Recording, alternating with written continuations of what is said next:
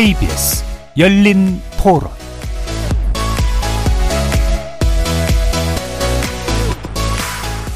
안녕하십니까. KBS 열린 토론 정준희입니다. 수영 단체로 금메달 딴 건 너무 멋졌어요. 자랑스럽죠. 예, 우리나라 선수들 좋은 결과 나오기를 바랄게요. 파이팅! 탤런트가 있어서 받는 거는 어느 정도 이해가 가거든요. 왜냐면은 그 나이대를 놓치면은 physical이라는 게 떨어지기 때문에 면제 혜택을 주는 건 맞지만 좀 더 범위를 확대해서 뭐 다른 대회들의 전적을 쌓아서 포인트를 쌓았을 때 면제 혜택을 준다든지 그런 좀 개선이 필요하지 않을까. 모든 남자들이 다 가는 거 아닌가요? 몸에 문제가 있는 거 아닌 이상 다 가는데 그것도 직업이고 그분들 잘해서 메달 받고 그러는 건데 그런 이유로 군대 면제 받는 게 아, 뭔가 안 맞다고 생각. 그리고 왜 다른 것도 아니고 굳이 군면제일까라는. 그러니까 좀 애매해요. 아니 그게 뭐 특혜를 주자니 일부에만 특혜 주면은 또 평범한 시민들은 그런 특혜를 못 받잖아요. 그러니까 어떻게 보면 또 국기사랑 이런 측면도 있긴 한데 잘 모르겠어요 아직. 거리에서 만나본 시민들의 목소리 어떻게 들으셨습니까? 지난해 아이돌 그룹 BTS의 군입대를 두고 논란이 되었던 병역 특례 문제가 이번 아시안 게임 개막 이후 또다시 관심의 대상이 되고 있습니다. 운동선수들의 경우 올림픽에서 메달을 따거나 아시안 게임에서 금메달을 따게 되면 병역 특례 대상이 되기 때문인데요. 때문에 우리나라 국가대표 선수들의 뛰어난 성적이 병역 특례라는 유인 덕분이라고 보는 시선도 적지 않습니다. 국가대표 선발 과정에서부터 아시안 게임 대회 종료 이후에도 단골 논란으로 등장하는 병역 특례 문제. 이 논란의 핵심은 무엇이고 앞으로 어떤 변화가 필요할지 오늘 관련 분야 전문가 세 분과 함께 자세히 논의해 보는 시간 갖겠습니다. KBS 열린 토론 지금부터 시작합니다.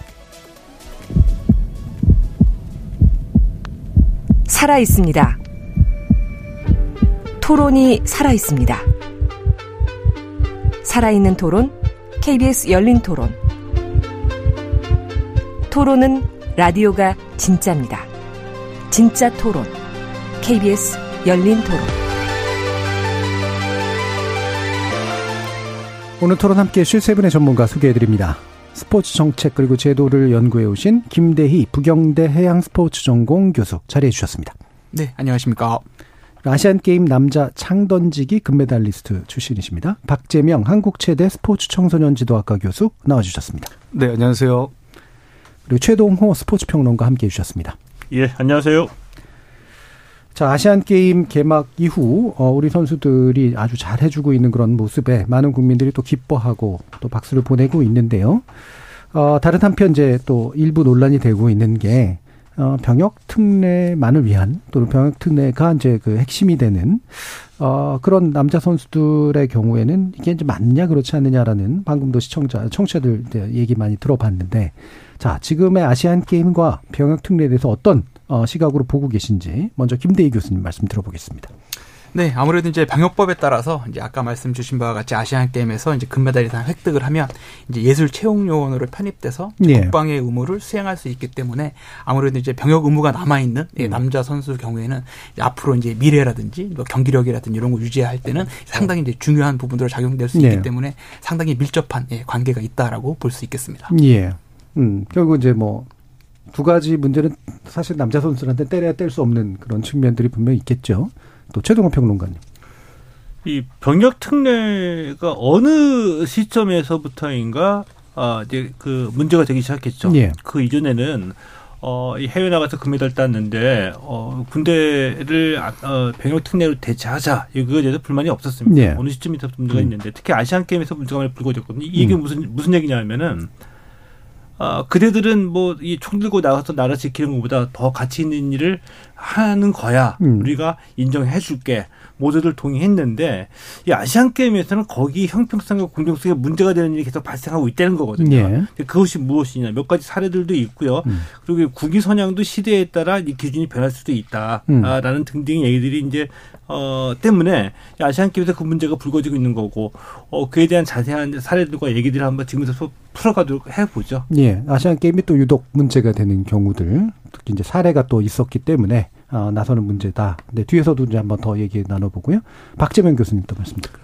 네, 뭐, 이 병역 문제 같은 경우는 이제 뭐, 모든 국민들이 좀 민감하게 반응하는 예. 부분들이라서, 어, 뭐, 이걸 이제 처음에 이제 여기 나오게 되면서 이제 많이 저도 이제 병역 특례를 받은 예. 사람 입장으로서 뭐 다 생각을 자세하게 하고 있지는 않았었어요 이거에 음. 대해서 근데 여기 나온다고 해서 이제 그거에 대해서 관례 판례들 뭐 이렇게 뭐 여러 가지들을 찾아보니까 국민들이 상당히 요거에 되게 민감한 지금 음. 그런 부분들을 가지고 계시다 그래서 제가 생각했을 때 이 뭐 운동선수 출신의 그 뭐 이런 이런 혜택을 받아서 제가 이렇게까지 왔다 이런 얘기들을 좀 해주면 좋을 것 같아서 그래서 오늘 예. 나오게 됐습니다. 예. 오늘은 또 이제 직접 음, 이 제도와 밀접한 관련이 있으셨던 경험을 바탕으로 또 아, 일종의 내부자로서의 얘기랄까요? 뭐 그런 것도 한번 들어보도록 할 테고요.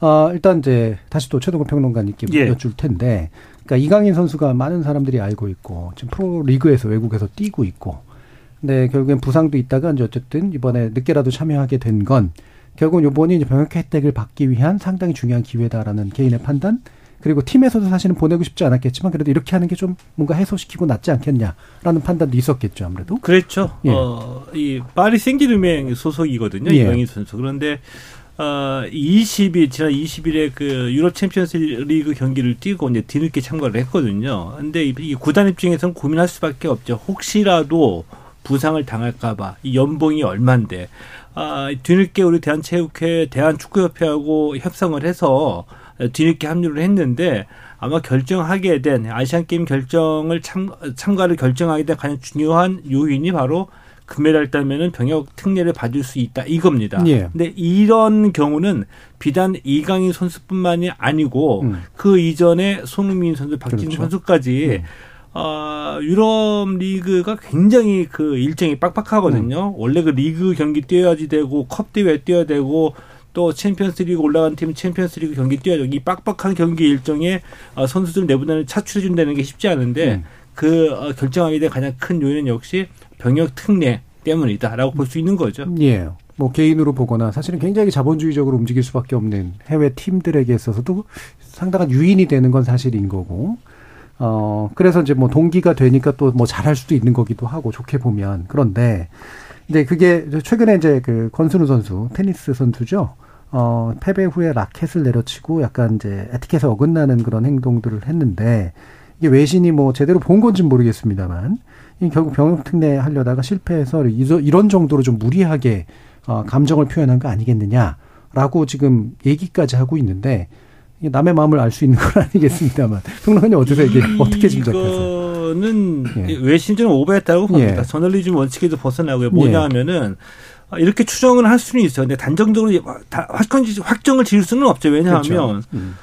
어, 이 권술 선수가 인터뷰를 통해서 병역 특례 못 받아서 기분 나빴다 이렇게 음. 얘기를 한다거나 네. 아니면 정황상 경기 도중에 병역 특례와 관계된 어떤 특정한 일이 있어가지고 어, 그 정황을 들면서 추정할 수 있다거나 이러면 어, 이렇게 단정할 수도 있겠지만 전혀 그렇지 않고 오히려 그 후일담에 권순우 선수를 상대했던 그 태국 선수가 먼저 도발을 한 측면이 네, 있다. 네. 이런 후일담도 나오고 있거든요. 자, 그런데 외신에서 이렇게 단정 지을 만큼 음. 한국 선수의 그 경기력과 관련해서 이 병역 특례가 다른 어 국적의 이 저널리즘이나 아니면 팬들을 보기엔 이 굉장히 좀 그 이채롭고 예. 동기부여가 되는 측면이 있다는 것을 부인할 수 없는 예. 하나의 증거라고도 볼 수가 있는 거죠. 예.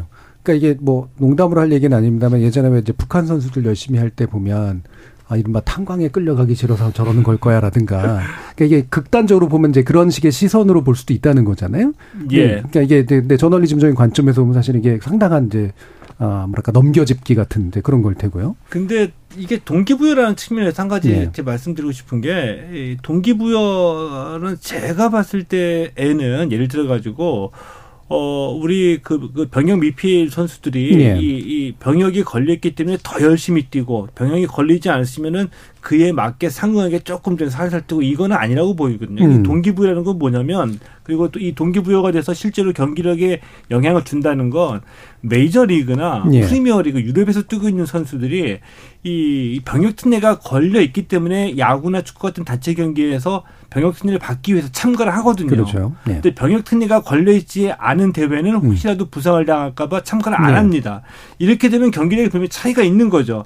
이 런 데에서 경기력의 차이를 얘기하는 거지. 이 병역 미필 선수들이 참가할 때에 어, 이, 이 병역 특례가 걸려 있는 데는 더 열심히 하고 음. 그렇지 않은 데는 좀 덜 하고 이런 이런 얘기는 아니라는 건지 말씀드리고 예. 싶어요. 그래서 또 이제 우리 박지명 교수님 말씀 한번 들어봐야겠네요. 뭐 저도 선수 출신이지만 예. 뭐 최동호 평론가님께서 말씀하신 것대로 선수가 이제 대회를 참가해서 그 대회에서 나갈 때 어 내가 이 병역 특례를 꼭 받아야지 하고 시합을 임하는 선수는 아무도 없거든요. 예, 예. 모든 예. 대회에서 다 열심히 해서 예. 좋은 성적을 내기 위해서 하는 건데 여기에서 이제 중국에서 나온 이런 기사들을 보면 좀 아쉬운 음. 면이 있죠. 그리고 뭐 요건 뭐 다른 얘기지만 권수로 선수가 잘못한 건 맞죠. 예. 예 분명히 음. 자기 감정을 좀 감추고 그렇게 좀 이렇게 딱 다잡아서 이렇게 음. 경기 임했어야 되는데 뭐 상대 선수가 아무리 도발을 한다고 해도 거기에서 이제 그것도 하나의 그 경기거든요. 그 상대의 심리를 예. 건드리는 음. 것도. 음. 근데 그런 것들을 조금 더 이제 자제를 했으면 좀 좋지, 좋지 않았나 그렇게 생각을 합니다. 예. 네. 자, 이렇게 이제 억측을 하는 방식으로 이제 외신이 대하는 거잖아요. 네, 모두 외신은 아니긴 합니다만. 자, 김대희 교수님. 네, 뭐 아까 뭐 최동원 평론님도 말씀 주셨지만 아무래도 이제 뭐 병역 특례라는 제도가 있기 때문에 예. 뭐 선수들한테 뭐 동기부여는 될 수 있다고 볼 수 있겠습니다만 음. 아까 뭐 박기명 교수도 말씀 주셨지만 꼭 내가 병역 특례를 받고자 뭐 이 경기에서 우승을 해야 돼 이렇게 아마 참여하는 선수는 음. 아마 거의 없을 겁니다. 그래서 아무래도 이제 스포츠의 가치, 스포츠의 도전 정신이라는 것이 아무래도 이제 선수들이 자신의 한계에 도전하고 또 최선을 다해서 이제 승리를 거두는 것이 아마 그들의 이제 목표인 거고 예. 또 그렇게 목표를 이루다 보면 이제 부차적으로 이제 오는 것들이 뭐 병역 특례뿐만 아니라 저희 뭐 연금 제도라든지 이제 이런 것들이 있기 때문에 아까 뭐 언론의 어떤 저널리즘이 약간 좀 부족하다라고 말씀하셨는데 이걸 이제 외신에서 이게 뭐 음. 뭐 병역 특례 때문에 뭐 대한민국 선수들이 더 열심히 뛴다, 더 선전한다 이렇게 하는 거는 너무 좀 확대 해석한 게 아닐까라고 생각됩니다. 예. 그래서 그러니까 뭐 선수들의 어떤 기본적인 어떤 스포츠 정신도 있는 거고 물론 이제 갈 거냐 말 거냐 이 정도의 결정에는 상당히 영향을 미치겠지만 이거를 이렇게 이제 억측까지 하도록 만든 게 워낙 좀 특이성이 있는 제도라서 아마 그러기도 할 텐데요. 자, 우리나라 병역 특례 제도에 대해서 지금의 시점에서 봤을 때 어떤 의견을 갖고 계신지 세 분의 한 입장 정도로 한번 간단히 먼저 좀 들어볼까요? 먼저 박재민 교수님 좀 말씀 주실까요? 어, 이게 상당히 좀 민감한 문제잖아요. 그렇죠. 예. 뭐 병역 특례라는 예. 자체가 그리고 이게 어. 군 면제라는 단어가 많이 나오더라고요. 예, 사실은 예. 군 면제는 아니고 예, 예. 병역 특례로 해서 음. 어 2년 10개월 동안 이제 그 대체 복무를 음. 하게 되는 건데 이게 이제 그 국민들이 봤을 때는 이게 군 면제를 시켜주는 것 같다라는 음. 느낌이 너무 많이 들어서 이제 뭐 15년도부터는 이제 그 너무 이제 면제를 시켜주는 것 같은 느낌이 드니까 거기에 이제 그 봉사 활동을 하는 그 점, 그 시간을 부여를 예. 했어요. 그래서 544시간을 이제 그 병역을 하는 대신 그 이제 봉사 활동을 해야 되는데 음. 그 시간이 뭐 이렇게 따져 보니까 하루에 꼭 매일 매일 이 두 시간씩 그거를 해야지 예. 그걸 다 채울 수 있더라고요. 음. 그래서 이게 그 정도의 이제 일거리를 줬으니 이 음. 정도는 음. 좀 받아도 되지 않나. 그리고 뭐 그 병역 특례 기본이 있잖아요. 그리고 예. 국위를 선양을 해서 이제 우리나라를 좀 알리는데 좀 보탬이 됐다. 그렇게 됐으면 뭐 저는 그냥 병역 특례를 줘도 상관이 없다. 예. 제가 받아서 하는 얘기는 아니고요. 네, 그렇습니다. 예, 어느 정도 이제 그, 그래, 나라를 좀 빛낸 네네. 그런 거에 대한 보상도 있고, 그리고 무조건 뭐 병역을 안 하는 게 아니라 일정한 이제 서비스를 어, 공적으로 제공을 하면서 어, 하는 의미가 있기 때문에 그 정도면 사회적으로 합의할 만한 부분이 아닌가 이런 입장이시네요. 네. 예, 김대희 교수님. 네, 뭐 이게 아시안 게임 때만 되면은 계속 이제 논란이 예. 되고 있는 이 병역 특례 제도인데요. 또 이러한 이 병역 특례 제도는 이 운동 선수인 체육 요원에만 해당되는 제도는 아니고 그렇죠. 저희 이제 병역법에서 규정하고 규정하고 있는 이 보충력 제도 중에 하나입니다. 예. 따라서 이 법률에서 규정하고 있는 제도이기 때문에 이러한 제도의 어떤 뭐 도입의 목적이나 이 음. 취지 등이 좀 충분히 고려돼야 되고 또 이제 기준과 원칙들이 좀 유지되어야 할 것 입니다. 그래서 예. 이게 딱 저희 운동 선수만 혜택을 받는 그러한 체육 요원이 아니라 같은 제도하에서 운영 중인 또 예술 요원도 있고요. 음. 여러분들이 잘 아시는 사회복무 요원, 음. 뭐 전문 연구 요원, 뭐 산업기능 요원, 뭐 공중보건이, 뭐 공익법무관 등 다 같은 유사한 제도로 예, 운영이 되고 있기 때문에 실질적으로 이런 이 큰 틀의 이 제도 안에서 이게 논의돼야지 아무래도 이제 이 뭐 보시면 아시겠지만 이제 방송도 많이 되고 이 국민적인 관심사들이 많다 보니까 이제 채용 요원들이 좀 부각돼서 예. 이제 많이 논란이 되고 있어서 만약에 이런 이 병역 특례 제도 자체를 논다 논한다고 할 때는 이 병역 특례 제도 전체를 가지고 논해야지 이 운동 선수만 가지고 좀 논의한다라는 거는 좀 음. 다소 어떤 이 법률적인 측면에서도 볼 때도 좀 적절하지 않지 않나. 또 예. 형평성이라든지 또 공정성이라든지 이런 원칙들이 좀 적용돼야 되기 때문에 음. 이러한 제도 전체 틀에서 좀 논의되는 게좀 음. 필요가 있다라고 말씀드릴 수 있겠습니다. 자, 지금에서 이제 보충력이라고 하는 그 제도를 어떻게 운영할 것인가의 네. 문제는 충분히 논의 가능한데 특정 체육 요원들에 대해서만 문제 삼는 건 확실히 좀 부분적이다. 예, 최평론가님. 어, 저는 병역 특례 제도 개선의 필요성을 강하게 이제 주장하고 예. 있거든요. 예. 근데 이 제도 개선의 필요성 그리고 그 취지는 우리가 이 단순히 병역 제도라기보다는 우리 사회가 과연 그 정의로운가? 음. 왜냐하면 병역과 같은 문제는 우리 사회의 가장 기본적인 틀이죠. 예. 그리고 이 박탈감이 있어서도 안 되고 공정하고 어, 공정하게 지켜져야 되기 때문에 이 우리 사회의 그 정의가 어, 과연 존재하는가라는 차원에서 기본적으로 출발해야 된다라고 보고요. 그리고 이, 이 병역 특례의 그 출발점이 국위 선양이었었거든요. 예. 이 국위 선양이라는 면에서 본다고 한다면은 이 시대마다 기준이 변해 왔지만 우리가 아까 이 말씀해 주신 그 사회적 합의는 어느 정도 이루어졌다라고 봅니다. 이 말, 이, 말, 이 얘기는 무슨 얘기냐면은 그대들은 더 가치로운 일을 하니까 우리가 인정해 줄 수 있다인데 문제는 기준이거든요. 근데 그 기준이 무엇이냐고 한다면은 저는 예를 들면 손흥민 선수가 2018년에 자카르타 팔림방 아시안 게임에 출전해서 금메달을 따가지고 병역 특례를 받은 거거든요. 그런데 예. 이 손흥민 선수 병역 특례 줘야지 된다라는 여론은 아시안 게임이 아니라 프리미어리그 그, 그, 그리고 그 이전에 월드컵에서 네. 활약 가지고 얘기가 나온 거예요. 그런데 우리는 그 활약에 대해서 상당한 가치를 주지 못하고 아시안 게임에 와가지고 금메달을 따지만 음. 어, 이 병역 특례를 주거든요. 만약에 가정컨대 그렇게 더 좋은 활약을 보였는데도 아시안 게임에 와가지고 은메달에 그쳤다.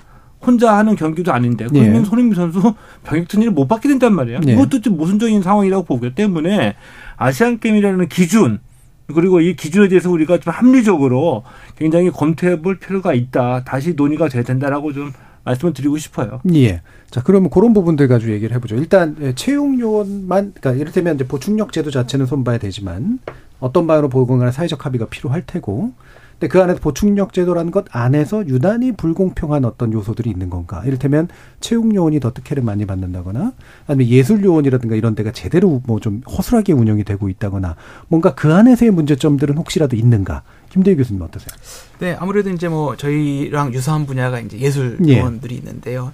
이제 예술 요원들 같은 경우는 이제 오늘 뭐 예술적 분야 전문가가 안 나오셔서 음. 뭐 제가 이렇게 말씀드리는 조금 조심스러운 부분들이 있는데 예. 아무래도 이제 기회 측면에서 보자면 이 예술 요원들이 병역 혜택을 받을 수 있는 대회가 채용 요원들보다는 훨씬 많이 예. 있습니다. 예. 아무래도 아시다시피 저희 채용 요원 같은 경우는 이제 4년에 한 번씩 열리는 올림픽과 음. 아시안 게임 외에는 받을 수 있는 예, 전혀 대회가 없기 때문에 예. 상당히 이제 4년 동안 예, 이제 경기력을 유지해야 되는 음. 부분들이 있고 또 이번 기회를 놓치면 내가 4년 뒤에 또 올림픽이나 아시안 게임을 출전할 수 있는 기회가 예. 주어질지도 모르기 때문에 아무래도 이제 기회 측면에서는 예술 요원들이 훨씬 더 예, 어떻게 보면 예, 더 많은 기회를 갖고 있다라고 음. 볼수 있고요.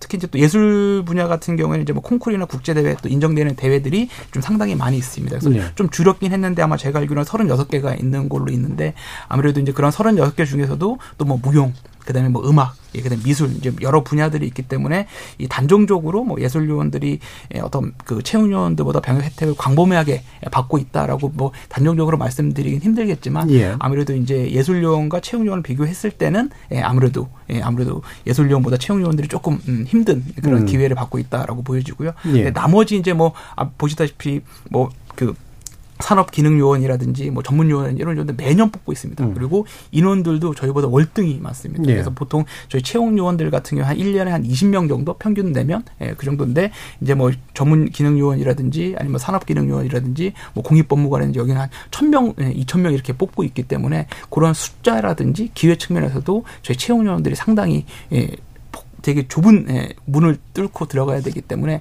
뭐 과도하게 뭐 이게 네. 적용된다라고 보기에는 좀 어려운 면이 있다라고 네. 볼수 있겠습니다. 그 대상이 되는 대회가 이제 지난해까지 42개에서 올해 36개로 이제 줄었다고 하는데요. 어, 일단 이것도 박재병 교수님 의견까지도 더 한번 들어보죠. 어, 저희 같은 경우 이제 뭐 김대 교수님 말씀하신 대로 4년에 한 번씩 있는 빅게임이거든요. 네. 아시안 게임이 4년 있고 그다음에 올림픽이 4년이니까 2년마다는 음. 기회는 있어 요 사실은. 근데 어 뭐 아시안 게임에서 어느 뭐 꼭 금메달을 따야지만 이 병역 특례를 받을 수 있거든요. 예. 그리고 저희 같은 뭐 제가 육상 선수 출신이니까 육상 선수 같은 경우에서 병역 특례를 받은 사람은 아마 열 손가락 안에 드는 것 같아요. 예. 그 정도로 이제 그 아시안 게임 자체에 출전하는 것도 어렵고 거기서 이제 금메달을 따는 거는 확실히 예. 뭐 진짜 0.01%도 안 되게 그 메달을 획득하는 거니까 이 병역 특례가 이제 아시안 게임하고 뭐 올림픽에서만 주는 거는 저는 뭐 너무 적지 않나라고 음. 그렇게 생각을 하고 있습니다. 예. 자, 최, 최동호 평론가님. 어, 저는 우리 박 교수님 계셔가지고 약간 민망하신 어, 박 교수님 같은 뭐 그 대단하신 일을 해오신 거고 예. 육상에서 그 옛날에 음. 그, 그, 그 메달 따가지고 아, 아, 배역ten이 받으셨으니까요. 근데 어. 그 형평성 보통 형평 형평성과 공정성이 중요하다고 예. 말씀하시거든요. 근데 저는 이 공정성은 이해가 가는데 형평성인 제가 봤을 때는 이 형평성 때문에 나눠 먹기 식이 돼 버렸다. 음. 음, 기계적이고 형식적인 형평성인데 이게 무슨 얘기냐 하면 이 배역특례 왜 만들었습니까? 이제 국유선양 때문에 만들었죠. 음. 바깥에 나가서 어 가치로운 일, 가치로운 일을 하니까. 자, 근데 그 가치로운 일 사실은 메이저리그에서 뛰는 어뭐 류현이 같은 야구 선수들, 예. 어 유럽 축구에서 뛰는 이 손흥민 같은 이런 정도의 선수들 그럴 때 국민들이 열광해가지고 그 정도면 음. 우리가 인정해줄게 뛰어라 이거거든요. 그런데 이거 제도로 만들다 보면 예를 들어서 어 메이저리그에서 뛰는 선수들만 유로 축구에서 뛰는 선수들만 체육계 반발 엄청날 수밖에 없죠. 예. 그럼 비인기 종목 어떻게 하라는 얘기냐? 음. 그래서 비인기 종목 넣어주고 기회의 균등 외치면서 형평성을 만들어주면 그러면 국위 선양이나 잣들을 봤을 때 이게 과연 이게 유효 적절한가? 예. 실효가 있는 것인가라고 의문을 가질 수밖에 없거든요. 때문에 이 기계적인 기계적인 형평성 또 형식적인 형평성을 위해서 어, 이 제도를 계속 어, 존치하다 보니까 오늘날과 같은 문제가 나왔다라고 보고요. 냉정하게 음. 이 병역특례 제도의 그 취지대로라고 한다면 더욱더 엄격한 모든 국민들이 인정할 수 있는 기준을 세운다고 한다면 어, 지금과 같은 어떤 불만이나 지적은 거론되지 않을 거라고 보, 보죠. 예. 단적인 예로 우리 권순우 선수가 윈블던 나가서 우승을 했습니다. 어 그러면 또 어, 뭐 우리 뭐 언론도 마찬가지고요. 예. 굉장한 국위 선정했다라고 뭐 어, 평가를 받을 수는 있겠죠. 그러나 예. 그러나 못하죠. 배역 승리는 없습니다. 음. 그 기준을 예. 합리적인 기준 또 합당한 기준을 새로 만들어야 된다는 얘기입니다. 예. 그러니까 지금 이제 윈블던에 우승한 건 아닙니다. 예. 가정을 한 거고요. 이렇게 유명한데 충분히 그 국위 선정을 했음에도 불구하고 이 기준에 맞춰서는 못하는 근데 또 어떤 경우에는 상대적으로 좀 쉽게 좀 예, 해서 물론 다들 어렵겠지만 좀 더 이제 접근성이 좀잘 예, 이렇게 있는 그런 경우도 있어서 최상의 성취라고 부르시는 기준이 뭐냐? 이 부분에 대한 이제 고민이 필요하겠죠. 그게 아까 음. 뭐 잠시 후에 뭐 말씀을 나누겠습니다만 그게 우리 이 스포츠뿐만이 아니라 우리 사회의 작동 원리 원리하고도 깊이 예. 관계가 있다고 봅니다. 왜냐하면 대표적인 대표적으로 저는 그 이거를 정답을 알면서도 고치지 못하는 이유가 정치적인 포퓰리즘이라고 보거든요. 음. 그러니까 이 병역 특례 이거 이슈가 돼 가지고 계속 우리가 이런 노인일을 하고 어 정답을 찾아가는 게 수없이 반복이 되어 온 일입니다. 그래서 음. 2018년 자카르타 아시안 게 팔렘방 아시안 게임이 끝나고 난 뒤에도 이게 이슈가 됐기 때문에 당시에 병무청하고 어 문체부가 TF 팀을 구성을 해서 제도 개선안을 만들어 보자. 그 1년 동안 어, 활동했거든요. 그래서 1년 정도의 시간이 지나고 난 다음에 결과물을 발표를 했는데 원점이에요. 음. 원점. 왜 원점이냐? 이 여론조사를 해도 거의 예를 들면 병역특례 존치와 폐지 팽팽하고요. 음. 그리고 어, 어떤 식으로 이거를 마사지해서 고치더라도 체육계 반발이 피해갈 수가 없거든요. 예. 그러니까 어 긁어서 붓으로 만든다라는 식으로 이 정치권에서는 이거를 그냥 고치지 못하고 연금 개혁 못하는 것처럼 음. 내버려두고 여태까지 온 거죠. 예. 자, 그러면 이제 사실 되게 어려운 문제지만 그래서 2부까지도 계속해서 이 논의를 해야 되긴 할 텐데 뭐 체육요원 또는 예술요원까지 포함해서 현재 기준을 한 네 가지 정도의 옵션이 있는 것 같아요. 기준을 높인다, 대신 좁힌다. 높이지만 다양하게 넓힌다. 전반적으로 낮추지만 특정한 분야에 집중한다 또는 낮춰서 넓힌다. 이게 한 네 가지 정도 옵션들이 있을 것 같은데 이런 식의 기준 변동은 좀 필요하다고 보시는지 어떠세요, 김대 교수님? 네, 뭐 기준 변동은 왜 필요한 부분들은 있습니다. 다만 이제 이런 것들이 아무래도 이제 혜택을 받는 입장에서는 음. 당연하게 예, 뭐 선택지가 많으면 예, 예. 좋겠죠. 그리고 아까 말씀드린 기회 균등이라든지 아니면 공정성이나 원칙 이런 것들이 될 텐데 아무래도 저희가 이 올림픽이나 아시안 게임으로 정했던 이유들이 아마 있을 겁니다. 음. 당연하게 명확하게 국민 누구나 예, 합당하게 이해할 수 있게끔 하고 또 그러한 제도나 원칙들은 좀 지켜져야 되는 부분들이 있기 때문에 아무래도 이 기준과 원칙은 지켜지되 만약 이러한 것들이 좀 미비점이 있고 아까 최동호 교수님도 이제 최동호 위원도 잠깐 말씀 주셨지만 이제 시대의 변화에 따라서 이제 국민적인 예, 정서들이 아무래도 이제 국위 선양보다는 아무래도 이제 뭐 어떤 인기라든지 예. 필요성들이 음. 있어지니까 그러한 것들이 시대의 변화에 따라서 좀 제도 개선은 좀 필요한 부분들이 있습니다. 그래서 음. 아무래도 이제 국가 운영 체계에서 운영되는 제도다 보니까 만약에 기준과 원칙은 철저하게 지키되 음. 만약에 이러한 부분들이 미비점들이 있으면 보완해야 되는데 음. 그런 보완을 과연 이제 확대하는 게 맞을 것이냐 아니면 이런 제한을 좀 더 강하게 맞을 것이냐 이런 것들도 사회적 합의도 필요하고 또 예. 아무래도 예. 이제 이게 병역 특례라는 게 아무래도 이제 보충역 제도 자체가 이 병역 수급 인원에 따라서 조정을 할 수가 있습니다. 그래서 음. 이러한 키는 이제 국방부나 병무청이 이제 갖고 있고 그다음에 가장 중요한 것들은 점점 이제 병역 자원들이 감소하고 있기 때문에 아무래도 이걸 더 넓히기에는 네. 좀 구조적으로 힘든 문제들이 있어서 음. 그러한 것들 좀 종합적으로 고려, 고려돼야 되지 않나 그렇게 예. 생각됩니다. 그렇죠. 체육계는 예술계만의 판단만으로 또 해결할 수 없는 문제도 좀 있어서요. 최동호 아까 평론가님 말씀을 예. 들어보면 어, 좀 이렇게 더 최상의 성취에 집중하되 그래도 대회 종류는 좀 제대로 좀 적용 넓혀서 적용하든가 뭐 이런 쪽에 좀 더 초점을 맞추신 건가 어떤 건가요? 어 일단은 이 국민들이 보기에 인정하기 힘든 사례들을 음. 줄여보자는 얘기고 이것도 네. 꼭이 체육 분야뿐만이 아니라 다른 분야도 마찬가지로 네. 가능하면 병역 자원도 감소하고 있는데 음. 아, 이런 병역 특례 자체의 기회를 줄이자는 감소시키자는 얘기이고요. 음. 그리고 뭐 대안은 지금까지 많이 이제 거리를 했기 때문에 유효한 대안들이 제시가 많이 됐다라고 봅니다. 뭐냐 하면은 어, 대체근무 확대, 어, 그리고 또, 이, 어, 병역 유예제도. 그러니까 이 선수들이 스스로 입대할 수 있는 시기를 결정할 수 있게. 예. 음, 그래서 은퇴하고 난 뒤에 어, 군 입대를 해가지고 자신의 특기를 살릴 수 있는 보직을 받아서 음. 공익 개념으로 활동할 수 있게 해주는 거.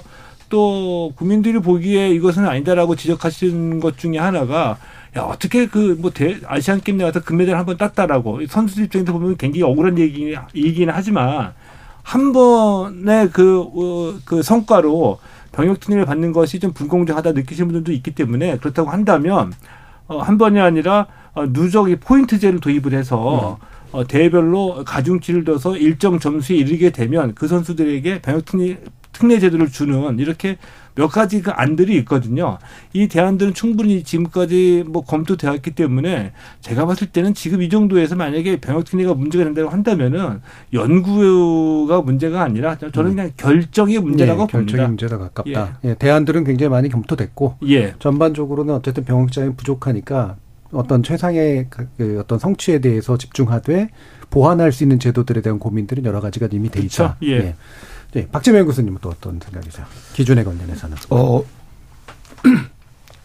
병역 특례에 대해서 이제 이 빅게임이 왔을 때는 항상 이제 대두가 되잖아요. 네. 그래서 이제 뭐 저도 뭐 찾아보니까 디스땡땡이라는 그 이제 언론에서 이제 네. 국민들을 상대로 이제 조사를 했는데 네, 네. 많은 분들이 80% 이상은 병역 특례를 줘도 된다라고 이제 그 찬성을 하셨어요. 네. 그쪽에서는 대국민 조사를 했을 네. 때. 근데 이게 이제 이런 게임이 앞두고 이제 뭐 선수들의 논란이 나오기 시작하거나 그렇게 되면은 이제 병역 특례를 주는 게 잘못됐다라는 네. 또 여론이 올라가고 이렇게 네. 왔다 갔다 하는 그런 따라서. 상황이라서 음.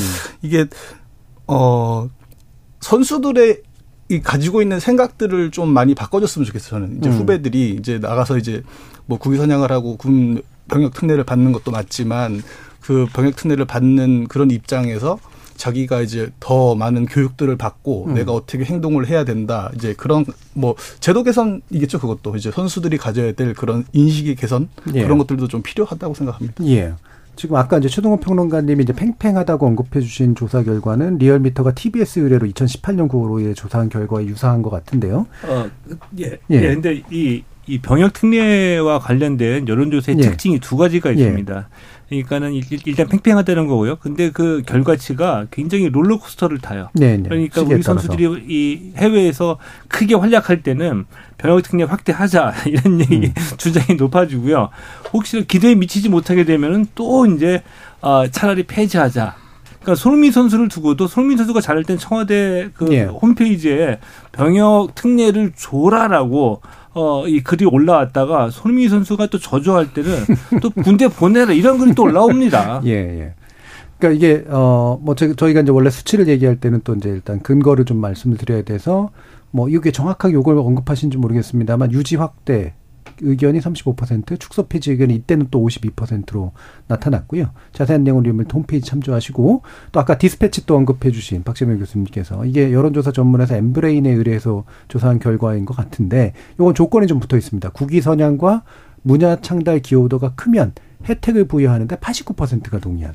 여기도 이제 조건도 이제 붙어 있는 그런 조사 결과기도 하고요. 어떤 시기에 에, 어떤 방식으로 조사에 따라서 도 상당히 좀 널뛰기인 경향을 좀 보이는 건 맞는 것 같은데 적어도 이제 과거에 비해서는 합의의 정도가 좀 낮아진 거는 또 맞는 것 같기도 하고요. 옛날엔 좀 당연하게 받아들였던 면들이 있었다고 한다면 그러면 이제 이런 이제 여론에 좀 뭐랄까요 이렇게 왔다 갔다 하는 영향을 미치는 경우들을 보면 이게 종목 간에서도 나타나기도 하고 또 아. 이 단체와 개인 뭐 이런 차이에서도 또 이제 나타나는 경우들도 있고요. 이게 자꾸 형평성을 적용하다 보면 또 이게 개별 사례마다 굉장히 의견들이 달라지는 것 같아요. 이 부분은 김대 교수님 어떻게 생각해야 될까요?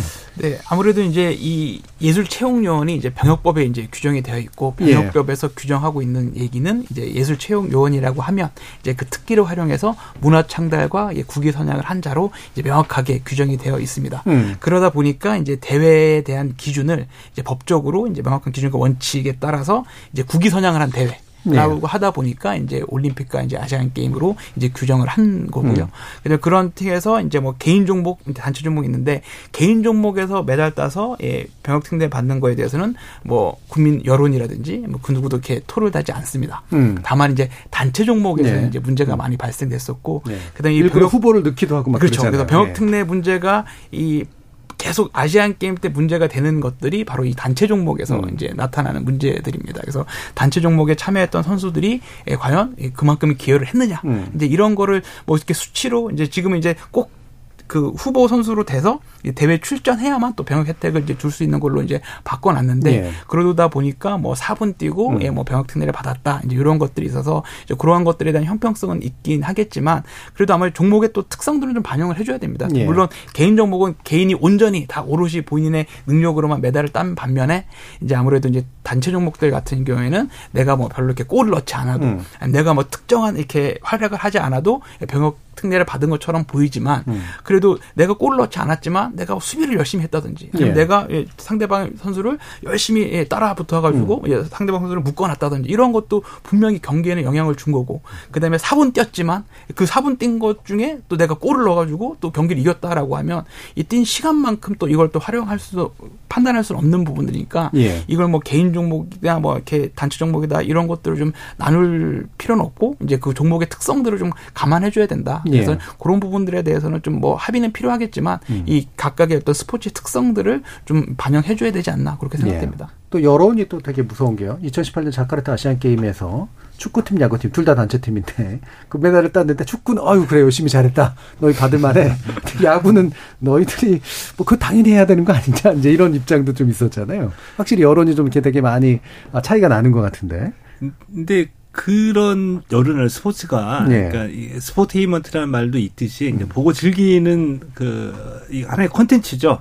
콘텐츠다 보니까 이게 감정적이에요. 네. 감정의 네. 유희. 그러니까 음. 이 댓글에다가 내가 좋아하는 선수에 대한 칭찬을 담는 거나 이것들 중 감정의 유희 활동일 수 있고 극도의 비난을 비난의 댓글을 올리는 것도 감정을 소비하는 그렇죠. 거거든요. 네. 자 그런데 이게 이런 감정에 따라 롤러코스터를 타는 이, 이 여론의 향방을 우리가 구체적으로 이거를 어떤 그 데이터나 분석이 필요가 있을까에 대한 회의가 있거든요. 네. 이걸 이, 이 문제를 제가 제기하는 이유는 뭐냐면 그러니까 그 정책 위반자나 이, 이 입법하는 국회나 정치권에서 맞다라고 연구하시는 분들의 결과를 듣고 정확한 데이터나 결과를 나온 거 가지고 밀어붙여서 정책을 위반해야 된다는 얘기입니다. 음. 그렇지 않고 여론에 휘둘린다는 거는 적어도 스포츠에서 경기에 대한 평가나 선수에 대한 평가는 굉장히 감정적이고 주관적인 거이기 때문에 예. 여기에 흔들려 가지고 아직까지도 결정을 못 내고 있다는 것에 대해서 저는 굉장히 좀 불만을 표시를 하는 거죠. 예, 예. 어차피 이게 참또 정치가 점점 포퓰리즘적인 속성이 좀 강해지다 보니 이렇게 당연히 널뛸 수밖에 없는 감정적으로 좀 투입을 하니까 이 부분은 그래서 정책 결정이 그래서 되게 중요하다고 아까부터 강조하시는 것 같은데. 예. 자, 박재명 교수님 입장에서 보시면 참 불편하실 텐데, 뭐 개인이냐, 단체냐, 또 이렇게 누구는 받을 만하, 누구는 어. 받을 만하지 않다, 또 이런 얘기들이 나오는 거, 좀 많이 신경 쓰이시기도 할 것 같아요. 어, 뭐, 저는 개인 종목이라서, 네. 뭐, 뭐, 특히 뭐 꼼수를 쓰거나 이렇게 할 수 없는 종목이거든요. 예, 예. 뭐단 1mm, 1cm로 저희가 차이나는 예, 그 음. 종목이기 음. 때문에. 근데 이제 다, 이것도 단체 종목에서 이런 얘기를 또 제가 했다고 들으면 또 되게 또 저를 뭐라고 있고. 할 수도 예. 있, 겠지만 음. 저는 뭐 김대 교수님 하신 말씀도 맞지만 어그 선수 선발할 때는 그 선수가 분명히 필요해서 후보 선수도 뽑는 거거든요. 음. 그 단체 종목에서는. 근데 그 단체 종목에서 같이 아시안 게임을 대비해서 훈련을 할 때 어, 시합을 안 뛴 선수도 분명히 그 훈련을 같이 참가를 하고 네. 그 선수도 어느 정도의 거기에 이제 일조를 했다. 메달을 금메달을 음. 획득하는데 일조를 했다라고 저는 생각을 하고 있거든요. 네. 근데 문제는 뭐냐면 어, 모 종목처럼 그 선수 선발부터 이제 병역 특례를 안 받은 음. 선수들을 거기에 위주로. 넣어서 음. 그게 선수가 선발이 됐다. 이게 잘못됐다고 저는 생각을 합니다. 예. 네. 그래서 그런 것들이 좀 개선이 되지 되면은 음. 뭐 국민들이 봤을 때도 이거는 뭐 당연히 딸 따서 열심히 해서 땄으면 당연히 박수 쳐주고 좋아해 줄 텐데 음. 그게 아니라 아니니까 이제 뭐라고 막 하시는 거거든요. 예, 그러니까 예. 그거를 정당하게 받으려면 그런 것들부터 바뀌어야 되지 않나 그렇게 생각합니다. 예. 아까 이제 꼼수라는 표현을 쓰셨지만 이제 그게 바로 뭐냐면 이제 능력과 어떤 성취로 깨끗하게 평가받는 방식보다는 다른 어떤 전략이나 전술이 들어가서 네네. 이게, 이게 뭔가 이렇게 나눠주기식으로 하게 되는 일들이 벌어지는 영역들이 있어서 생기는 문제가 아닌가 지적을 하시는데 일부 마치기 전에 또 한 가지가 이제 어 이겁니다. 최동 평론가님께 일단 여쭤야 될 것 같은데 예외적으로 또 적용한 경우들이 있었잖아요. 2002년 월드컵. 아, 예. 그것도 예. 그게 이제 바로 그 포퓰리즘이죠. 예. 이 병역 특례를 그 일종의 그 정치적인 프로파간다로 음. 적절하게 잘 활용한 예라고 할 수가 네. 있겠는데 2002년에 근데 저도 거기 2002년에 그 월드컵 4강에 올라갔을 네. 때 그리고 또 WBC 특히 4강에 올라갔을 네. 때 우리가 그때는 뒤집어졌었죠. 네, 우리 나라가. 네. 그래서 뭐 그 감격과 기쁨에 어 군대 빼주자 음. 여론이 이렇고요. 예. 거기에 정치권에서 화답해가지고 음. 어, 병역 특례를 줬죠. 근데 음. 병역법이 병역법이 개정이 됐다가 음. 나중에 또 여론이 또 돌변하게 돼가지고 이거 그럴, 굳이 그럴 필요 있느냐 예. 또 나중에 또 뺐습니다. 음. 이렇게 그래서 지금 남은 게 이제 올림픽 그 돈까지고 네. 아시안 게임 금메달인데. 음. 이 병역특례 제도 어, 제도 자체의 그 추이를 보더라도 시대적인 상황이랑 음. 여론이 얼마나 아, 춤추고 있는지를 음. 잘알 수 있죠. 예, 바로 이 본질이나 특성을 보여주는 걸 텐데 김대희 교수님. 네, 아무래도 이제 이 병역 특례 논란의 시작점이 저는 이제 거기라고 예, 이제 예. 보여집니다. 아까도 말씀드린 바와 같이 이제 병역 범이라는 이 법률에 의해서 이제 이루어지는 실행, 실행되는 이런 제도는 이 기준과 원칙이 명확하고 이걸 유지를 해야 됩니다. 그런데 음. 아까 말씀드린 대로 이 기존에 이제 올림픽이라 아시안 게임이라는 기준에서 이제 갑자기 이제 월드컵 2002년 음. 월드컵과 2002년 월드 베이스볼 클래식이 이제 대상이 되면서 이러한 기준과 원칙이 이제 무너졌던 거죠. 예. 이제 그러면서 뭐 이제 넌냐 마냐 뭐 이제 왜, 왜 주냐 이제 이렇게 음. 해서 결론은 이제 2007년에 이제 제도가 뭐 폐지되긴 했는데 뭐 물론 이 국위 선양이라는 그런 것들이 있기 때문에 2002년에 월드컵과 그다음에 2006년 그 월드 베이스볼 클래식이 이 국민에게 준 감동이라든지 음. 또이 국민 대통합이라든지 이런 이 국익적 측면의 성과는 아마 간과할 수는 없을 것이고 예. 또 마찬가지로 그 당시에도 어떤 국민적인 여론이나 이 병역 특례에 대한 함의는 분명히 있었다라고 보여집니다. 예. 다만 이제 그런 것들이 이 제도나 이런 이런 기준과 원칙들이 좀 공정하고 좀 명확하게 좀 적용이 됐어야 되는데 음. 이게 고무줄처럼 언젠 줬다가 또 언젠 주지 않았다가 이제 이렇게 되면서 이, 이 그동안 공고하게 이루어졌던 이 기준과 원칙이 이제 무너지면서 그러한 것들이 좀 문제화되지 않았나라고 예. 생각됩니다. 알겠습니다. 저 일부 논의를 통해서 어 사실 아시안 게임 때문에 다시 한번 또 발화가 되고 있는 공정성 관련된 논란들의 역사도 한번 좀 짚어봤고요. 실제로 이제 기준이라든가 법령에 있어서 어떤 어 변화나 미비점들이 있었는가에 대한 이야기도 좀 나눠봤습니다. 청취자 여러분들이 보내신 문자 몇 가지 좀 들어보고요. 이어지는 2부에서 좀 대책 관련된 논의들 중심으로 이야기를 나눠보죠. 정혜진 문자 캐스터. 네, 지금까지 여러분이 보내주신 문자들 소개합니다. 7384님, 아시안게임보다 세계 선수권 대회가 더 중요하고 경쟁력 있는 대회인 종목도 많을 텐데, 아시안게임에만 병역 특례 혜택을 주는 게 맞나요? 지금의 기준이 합리적이진 않은 것 같습니다.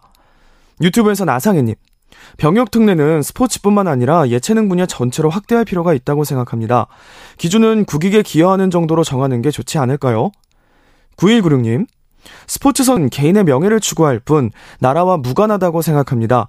국위 선양의 대가로 병역 특례를 준다는 것은 넌센스라 느껴집니다. 3624님, 선수 개인의 커리어, 구단과 국가대표팀의 경쟁력을 생각해 봤을 때 한창의 시기, 2년이라는 시간은 중요하겠죠. 대신 그 기준을 세밀하게 정할 필요가 있다고 생각합니다. 김진희님, 국방의 의무와 국위 선양은 별개입니다. 의무는 의무일 뿐 다른 것과 조건부로 연관지어선 안 되죠. 병역 특례 저는 반대합니다. 2038님 병역 특례는 어디까지나 성과에 따라오는 하나의 혜택일 뿐 경기에 참여하는 목적이 되어서는 안 됩니다. 스포츠맨십을 아는 선수들이라면 모두 이해하리라 생각합니다. 라고 보내 주셨네요. 네, KBS 열린 토론. 이 시간은 영상으로도 생중계하고 있습니다. 유튜브에 들어가셔서 KBS 일라디오 또는 KBS 열린 토론을 검색하시면 지금 바로 토론하는 모습 보실 수 있습니다. 방송을 듣고 계신 여러분이 시민 노객입니다. 계속해서 청취자 여러분들의 날카로운 시선과 의견 보내주세요. 지금까지 문자캐스터 정의진이었습니다. 토론은 치열해도 판단은 냉정하게 복잡한 세상을 바꾸는 첫 걸음은 의외로 단순할지도 모릅니다. 평일 저녁 7시 20분 당신을 바꾸는 질문 KBS 열린 토론 정준희입니다. KBS 열린 토론 아시안 게임을 맞이해서 병역 특례 문제에 대해서 다시 한번 얘기 나누고 있는데요. 박재명 한국체대 스포츠 청소년 지도학과 교수, 최동호 스포츠 평론가, 그리고 김대희 부경대 해양 스포츠 전공 교수 이렇게 세 분의 전문가와 함께 하고 있습니다. 어, 예전에 사실 이 논의를 했던 게 BTS 덕분이자 때문이었는데 어, 이를테면 이제 BTS만큼 국위 선양한 사람들이 어딨냐. 근데 왜 BTS는 못 봤냐. 이래서 이제 문제가 됐었고, 근데 정작 이제 BTS가 우리는 빼달라고 한 적 없다. 우린 가겠다 해서 그냥 대충 논란이 사그라드는 그런 거였는데, 아, 또 이번에 그러니까 이게 누구를 어떤 게임에서 어떤 대회로 해야 되는가의 문제가 계속해서 될 수밖에 없는데 e스포츠가 이제 정식 정보로 채택됐단 말이죠. 그러면 어 프로게이머들 우리나라 프로게이머도 굉장히 잘하는데 여기서 병역 특례를 받으면 사람들이 이거를 받아들일까 또는 그렇지 않을까에 대한 궁금증도 좀 있고요. 어떻게들 보시는지 최동원 평론가님 말씀 말씀 주시죠. 저는 e스포츠에 대한 그런 그 질문 제기는 조금 좀 저는 조금 좀 의외였었습니다. 예, 예. 왜냐하면은 아, e스포츠가 스포츠가 스포츠냐 아니냐, 뭐 예. 바둑이 스포츠냐 아니냐는 이미 그 어, 지나간 음. 시대의 질문이고요. 아시안 게임에 채택이 돼서 선수들이 국가대표 선수단으로 함께 참여를 했습니다. 때문에 어, 그들이 활약하는 모습, 그리고 이 스포츠를 그냥 뭐, 어, 이 종목이 부족해서 어, 올림픽에서 파, 내년 파리 올림픽에서 정식 종목을 할 거냐 막 그냥 논의를 하거나 아시안 예. 게임에서 그냥 정식 종목 채택할 건지 아니라 이번 항저 아시안 게임에서 가장 인기 있는 종목이 e스포츠입니다. 음. 아, 티켓 가격이 가장 비싸고요. 그, 그 팬덤이 가장 두텁고요. 그런데 e스포츠에서 이, 이 병역 승리를 받았을 때 e스포츠가 스포츠냐 아니냐 신체 활동이 있다 없다 음. 등등의 가지고 문제 제기를 하는 것이 저는 조금 좀 사실 놀라웠었고요. 예. 어, 이, 그, 좀, 그, 논의, 논의의 대상은 좀 안 되지 않나. 예. 아, 라는 생각이 들 정도였었죠. 예. 일단 이제 스포츠로서 당연히 인정받고 있는 상태고, 당연히 정식 게임이 됐는데, 예. 이게 병역 특례 논란과는 유관할 수 없는 문제다. 예. 근데 왜 이것들이 문제가 될까? 예, 김대희 교수님. 네, 뭐 저도 뭐 문제될 건 없다라고 음. 생각하고요. 뭐 마찬가지로 뭐 제가 이제 법학을 전공했으니 자꾸 이제 법적인 얘기를 예. 하는데 당연히 법과 원칙에 따라서 병역법에 이제 아시안 게임 종목으로 e스포츠가 들어갔기 때문에 아시안 게임에서 만약 e스포츠 선수들이 금메달을 획득했다라고 예. 하면 뭐 병역 특례 받는 거는 뭐 당연한 예, 얘기고요. 다만 이제 이러한 것들이 e스포츠가 이제 신규 종목으로 진입했기 때문에 이제 이게 뭐 논란이 된다. 아니면 e스포츠가 또 프로 종목이기 때문에 논란이 된다. 이러한 얘기는 뭐 나머지 이제 신규 종목들 그래서 특히 지금 저희가 이제 올림픽이나 뭐 아시안 게임 같은 경우인데 개최 종목이라 그래서 이제 올림픽이나 아시안 게임에서도 이제 미래 세대들이 이제 올림픽이나 아시안 게임을 잘 안 예. 보고 그다음에 이런 부분에 관심들이 없다 보니까 이제 이런 것들을 통해서 이제 미래 세대들한테 이런 스포츠를 알려주기 위해서 뭐 스케이트보드라든지 뭐 서핑이라든지 예. 예 파리 올림픽에 이제 b-boying까지도 이제 들어가지 않습니까? 이제 이런 것들이 그래서 만 신규 종목이나 종목의 특성을 이유로 뭐 병역 특례 혜택을 뭐 주지 않는다, 뭐 준다 이런 논란들은 아무래도 법 적용 형평성이나 또 공정성 원칙을 훼손되는 거기 때문에 이 스포츠 선수들이 만약에 올림 아시안 게임에서 메달을 따서 뭐 병역 특례 혜택을 받는 거는 저는 뭐 아무런 문제가 없다라고 예. 생각합니다. 음. 그러니까 이런 것들이 이제 결국은 대중들의 이제 일부가 스포츠를 뭐로 생각하느냐의 문제와 실제로 스포츠계에서 이걸 스포츠로 본다 그렇지 않는다의 문제가 이제 사실은 약간 다른 영역에서 벌어지기 때문에 생길 수도 있는 문제일 것 같은데 종목에 따라서 막 또 이거는 왜 받아야 되고 또 이거는 스포츠 아닌 것 같고 이런 식의 얘기들로 결국 들어가서 또 생기는 문제들이 있을 수 있을 것 같긴 합니다. 근데 저 일단 제도적으로 보면 사실 문제가 될 수는 없는 건데 자 박재명 교수님. 어 일단 아시안 게임 조직위에서 예. 이 스포츠를 넣었다라는 것 자체는 이미 그렇죠. 이거를 스포츠로 생각을 했다라는 거거든요. 예. 그리고 뭐 앞으로 다음 올림픽에는 비보이도 들어간다면 그것도 이제 정식 종목이 채택이 될 거고 어 스포츠라는 것은 사실은 이제 뭐, 뭐 아까 평론께서 말씀하신 대로 인기가 많은 스포츠는 또 새로 생길 것이고 음. 또 인기가 없어지는 스포츠들은 점점 없어질 거거든요. 앞으로도 이제 저희가 뭐 언제까지 살지 모르겠지만 예. 앞으로 이제 뭐 계속 그렇게 이제 바뀌어 갈 건데 이렇게 새로 들어오는 뭐 e스포츠에서 뭐 병역 특례를 받아서 이거는 안 된다. 저 그렇게 생각하지는 않거든요. 예. 어차피 그 조직위에서 정한 그 종목 안에 들어 있으면 당연히 받아야 된다라고 그렇게 생각하고 있습니다. 예. 역시 이제 스포츠계에서는 사실 이론의 여지가 없는 네, 그런 문제로서 이제 이해가 좀 되고요. 여기에 이제 아까 또 최동 평론가님도 얘기해 주셨지만 다양한 제도적 보완책들이 이제 이미 좀 많이 연구가 됐다. 결정의 문제다라는데 누적 점수제 관련된 얘기가 있습니다. 이게 어한 방에 이제 뭔가를 성취했다 그렇지 않다를 판단하기보다 일정 기간 동안 좋은 점수들을 누적해 가는 방식으로 평가하는 거 어떻게 했느냐. 이 부분 김대희 교수님 어떤 생각이신가요? 예, 뭐 누적 점수제 제도는 뭐 병역 특례 개선 방안에서 계속 이제 논의되어 예. 왔던 사항이고요. 아무래도 이제 보다 합리적인 병역 특례 제도 운영을 위해서는 이 누적 점수제 누적 점수 제도의 도입이 좀 필요한 사항입니다. 특히 이제 이 편입 기준에 대한 실효성을 확보하기 위해서는 누적 점수제가 필요하고요. 특히 이제 비인기 종목들 같은 예. 경우에는 뭐 저희가 올림픽에 나가서 메달을 딸 수 없는 종목들이 있습니다. 아시안 음. 게임도 마찬가지고요. 특히 아시안 게임 올림픽 종목이 없어서 아시안 게임 종목들만 있는 종목 들도 예. 있고요. 그래서 뭐 스쿼시라든지 이런 종목들은 4년마다 한 번씩 열릴 수밖에 없는 거고 음. 특히 이제 이러한 또 올림픽이나 아시안 게임에 들어가지 못하는 종목들도 있습니다. 우리나라 전통 종목인 씨름 같은 경우에는 예, 예. 예 아예 뭐 올림픽이나 아시안 게임에 전혀 못 들어가는 종목이다 보니까 이러한 것들에 대해서 아무래도 이런 법 적용의 형평성이라든지 어떤 제도의 공정성을 위해서는 아무래도 이제 누적 점수 제도가 필요하고요. 마찬가지로 음 아시안 게임에 여러 번 출전해서 은메달을 10개 따도 예, 결국은 금메달 하나 못 따면 네. 예, 이 병역특례 혜택을 못 받는 부분들이 있기 때문에 음. 그러한 것들에 대한 확대 차원에서도 예, 누적 점수제가 필요한 건 사실입니다. 네. 다만 이제 이러한 것들을 논의는 많이 되었는데 이제 그 동안에 논의는 됐지만 이제 이게 제도가 좀 채택되지 못한 거는 아까 앞에서도 말씀드렸다시피 이 누적 점수제를 했을 때 아무래도 이제 병역특례는 혜택되는 인원들이 아무래도 증가하다 보니까 음.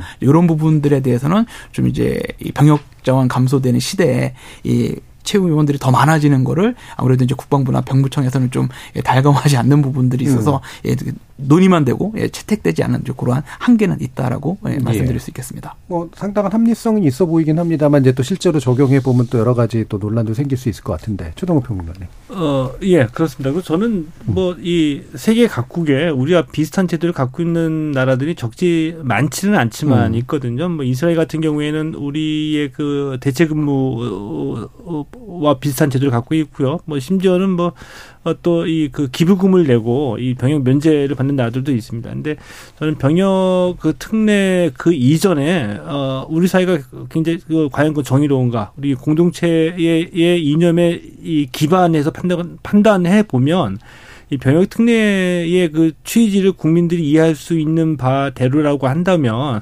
아, 이, 그, 그, 유해 복무제도가 예. 가장 저는 뭐 현실적이고 이해의 근거가 크다라고 봅니다.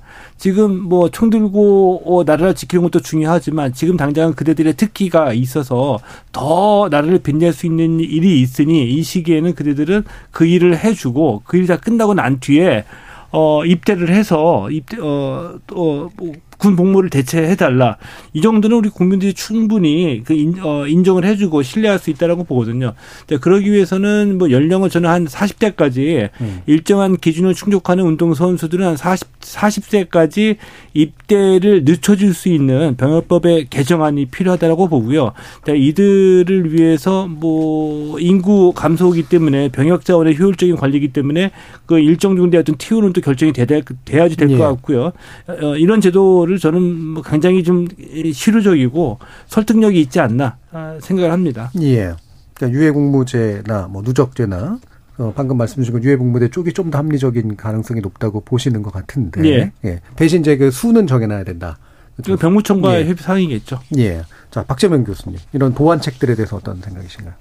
뭐, 저도 이제 분명히 바뀌어야 될 건 있다라고 생각을 예. 합니다. 왜냐하면 국민들께서 이거를 뭐 공평하지 않다라고 생각하시기 때문에 이런 문제들이 나오는 거라서 뭐 누적 점수제도 저도 뭐 동의를 하는 편인데 이게 이제 종목 간의 차이가 분명히 있어야 되거든요. 그렇죠. 누적 점수제를 예.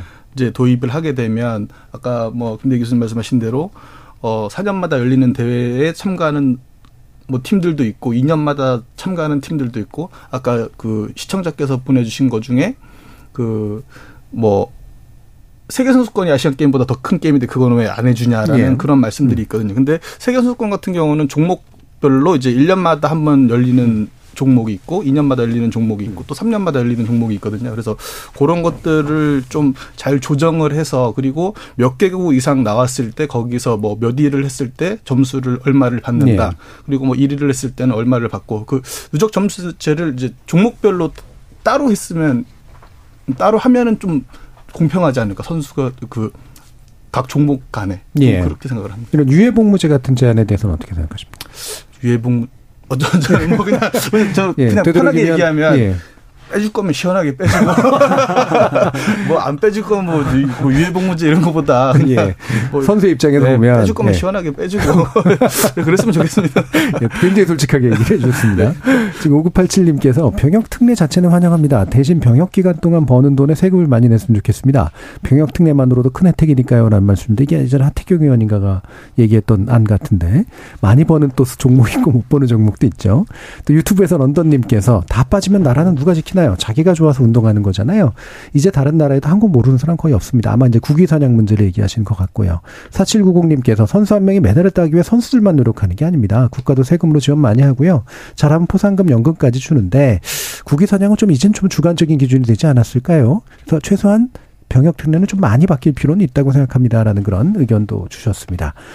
자 그러면 어 지금 이제 어쨌든 병력 자원의 이제 부족 이라고 하는 게 전에도 이제 저희가 이 문제를 다른 분들하고 논의할 때는 그때 또 주로 병역 전문가들이 나오셔서 이 병역 자원의 축소 과정은 굉장히 이건 객관적인 과정이기 때문에 이건 절대 쉽게 생각하면 안 된다라는 얘기를 해주셨고 또 거기에서 반대 의견 주시는 분들은 실제로 이것 때문에 병역 특례를 받는 수가 병역의 규모에 그렇게까지 영향 주는 숫자까지는 아니다 이런 식의 또 논의도 있는데 어떻게 보시나요? 어, 실제로 인구가 감소하고는 있지만 예. 이 병역 특례를 받는 선수들의 숫자를 보게 되면 음. 어, 병역 자원에 그렇게 크게 영향을 미치지는 않는다고 않는다라고 봅니다. 예. 어, 이, 이, 지금까지 한, 지금까지 오히려 뭐 앞서 지금 제가 지금 다 그 숫자를 기억을 못 해가지고 말씀드리기 음. 힘든데 아마 김대희 박사님이 좀 예. 보강을 해주, 해주실 거라고 보고요. 생각보다 게 많지가 않아요. 많지가 음. 않는데 어, 이건 굉장히 현실적이고 실질적인 그 논의이고 다만 어, 저는 어떤 그 상징적이고 이제 공정성의 문제에서 봤을 때 음. 국민들이 보기에는 아마 그래도 용납하기 쉽지는 않을 것이다. 아까 대표적으로 아까 그 논의 얘기가 나왔던 단체 종목이냐 개인 종목이냐에서 4분 뛰고 네. 이 얘기가 아, 그 단체 종목이기 때문에 문제가 됐다라기보다는 제가 봤을 때는 숫자와 관계없이 음. 인기 종목 축구였었기 때문에 문제가 된 거라고 봅니다. 예. 축구가 아니고 비인기 종목이 있었다고 한다면은 아, 그렇게 문제가 돼서 지금까지도 회자되고 대표적인 이 어, 부정적인 병역 특례 사례로 회자되지는 않을 거라고 보거든요. 네, 관심이 있고 주목하기 때문에 생긴 그렇죠. 문제다. 음. 때문에 몇 명이냐가 음. 문제가 아니라 그 몇 명 중에 단 한 명 뭐 메이저리그에서 월드 시리즈에서 공을 던졌던 유명한 선수가 있다고 한다면은 그 파급력은 뭐 100명, 1000명보다 더 클 수도 있겠죠. 예, 예. 예. 김대희 교수님. 뭐. 네, 이제 아무래도 이 병역 특례 제도가 이제 병역보다는 보충력 제도입니다. 예. 이 보충력 제도가 이 보충력 제도 자체가 이제 병역 수급 사정에 따라서 결정되는 음. 상황이기 때문에 앞으로 뭐 인구 감소에 따라서 병역 자원 감소가 뭐 불가피하기 때문에 아무래도 이 병역 특례 제도가 축소되는 건 아마 불가피한 상황일 예. 거고요. 다만 이제 전체 병역 특례 제도 안에서 이제 예술 채용 요원만 봤을 때는 아까 최동호 평론가도 말씀 주셨지만 상당히 미미합니다. 그래서 저희가 이제 1년 연평균으로 이제 예술 채용요원 혜택 받는 인원수가 한 20명 정도 예. 되고 그다음에 제도 전체를 봤을 때도 제도가 시작되면서부터 현재까지 전체적으로 채용 요원에 대한 혜택을 받은 인원이 한 1000명 정도밖에 안 예. 되기 때문에 아무래도 뭐 병력 자원 감소돼서 예, 채용 요원들을 뭐 병역으로 가야 된다 이런 것들은 그 영향이 미미하기 때문에 음. 병역 자원 감소를 이유로 이제 이 채용 요원들을 뭐 폐지하는 거는 좀 타당하지 않다라고 예. 보여지고요. 만약에 그 불가피하게 만약에 뭐 채용 요원 제도를 폐지해야 된다라고 하면 아까도 말씀드린 바와 같이 전체 병역 특례 제도랑 같이 음. 논의됐을 때 폐지가 타당한 거지 채용 요원 병역 자원이 없었기 때문에 뭐 예술 채용 요원들을 폐지해야 된다 이런 것들은 아무래도 이제 이 데이터 숫자적인 데이터만 보더라도 그렇게 영향력을 네. 없지 않을까 생각됩니다. 사실 더 큰 규모 이제 산업 특례나 이제 이런 쪽인데 네네. 그렇죠. 예, 예, 체육 어,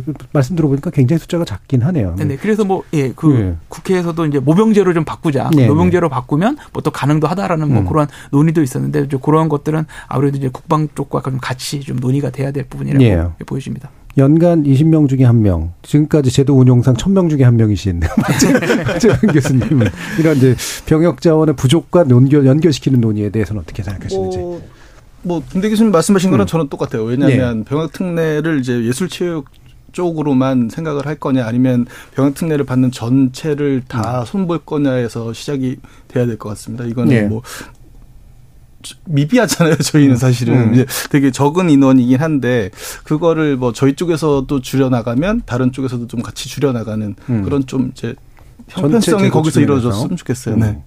자 그러면 이제 약간 뭐 더 덧붙여서 이제 제가 어, 여쭙고 싶은 게 어.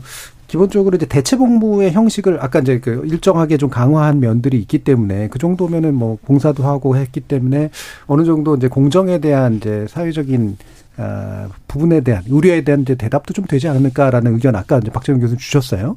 그 부분에 대한 이야기 좀 더좀 좀 들어볼 수 있을까요?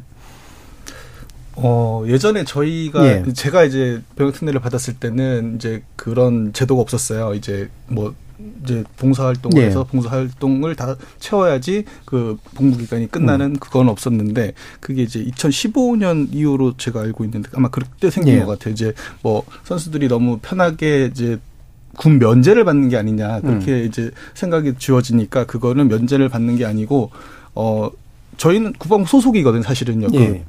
그, 그 병역 특례 기간 동안은 예. 그래서 그 소속이 거기에 있으면서 이제 그래도 너희가 가지고 있는 재능을 좀 이제 사회 공헌에 좀 이렇게 힘을 써라라고 생각을 해서 이제 그런 제도를 만들었는데 뭐 저 때는 되게 편했지만 지금 선수들은 조금 더 불편할 수도 있겠죠. 근데 음. 뭐 사실 저도 이거 이거는 되게 좋은 취지인 것 같아요. 선수들이 자기 가지고 있는 탤런트를 뭐 이제 다른 사람들한테 이렇게 좀 나눠주는 예. 그런 취지는 너무 좋은 것 같습니다. 예. 네. 김대희 교수님. 네, 뭐 단순히 이제 이런 것들을 뭐 이렇게 축소는 뭐냐 제도 개선이나 이런 걸 논의했을 때 아마 가장 중요한 것은 음. 이제 체육인들이 바라는 가장 중요한 것은 이 군복무가 아무래도 자기가 가장 전성기 때 이제 한 2년 정도를 네. 이제 음. 군복무를 하게 되고 또 군복무를 하게 되면 대회 출전이라든지 훈련을 못 하기 때문에 아무래도 이제 경기력이 저하되고 또 그런 걸로 인해서 결국은 이제 은퇴로 이어질 수밖에 없는 부분들이 있고 또 이제 체육하는 운동 선수들의 평균 은퇴 나이가 한 34.7세 정도 됩니다. 그래서 네. 다른 분야와 달리 다른 분야 같은 경우에는 뭐 군복무하고 와서 예, 또 열심히 일을 하면 한 60세까지 음. 경제적인 활동을 할 수 있는데 아무래도 이제 운동 선수들 같은 경우에는 이제 신체적인 능력이 가장 중요하다 보니까 가장 전성기 시절에 군대를 가는 게 상당히 이제 부담일 수밖에 음. 없고 또 그렇게 해서 군대를 가게 되면 결국은 은퇴로 이어질 수밖에 없는 그런 구조적인 문제들 때문에 이제 이 체육 요원들이 이제 있는 건데 아무래도 이제 이런 것들이 병역 특례도 특례지만 실질적으로 체육계 현장에서 원하는 거는 내가 군대를 갈 수도 있다. 근데 음. 군대 가서도 훈련하고 좀 대회를 출전할 수 있게끔 해달라. 그래서 예. 대표적인 게 저희가 국군 체육부대 예. 상무부대 예, 상무가 있어서 음. 거기 이제 군인 신분으로 이제 운동도 하면서 이제 군복무를 하는 예, 그런 예. 경우들도 있습니다. 그래서 저희 대한 중에도 이제 국군 체육부대를 좀 확대해달라. 지금 이제 26종목만 운영하고 있는데 아무래도 저희가 이제 운동 종목이 많다 음. 보니까 음. 국군 체육부대 또 종목들이 한정되어 있고 또 아무래도 뭐 운영비라든지 이런 것 때문에 이제 운영하는 인원수도 이제 제한이 되어 있기 때문에 이제 그러한 대체 복무 제도가 조금 더 확대될 필요들이 있습니다. 아까 음. 그 최동호 평론가님도 말씀드렸듯이 뭐 유예 제도도 네. 마찬가지고요.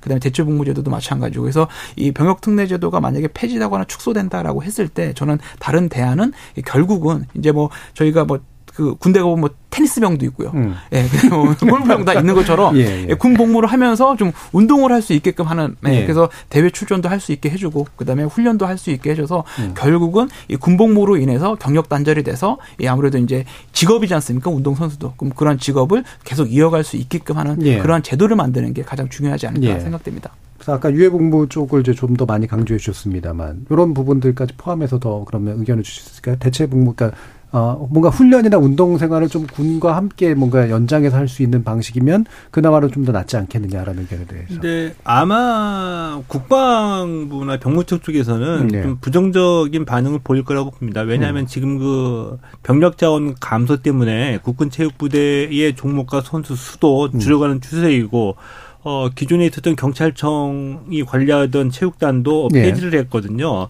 어, 때문에 부대, 이 군부대 내에서 어, 지금도 있는지 모르겠지만 뭐 골프병이나 뭐 테니스병 등등등등 이런 그 유휴 자원들이 계속 있는지는 모르겠지만 줄어들 거라고 보고요.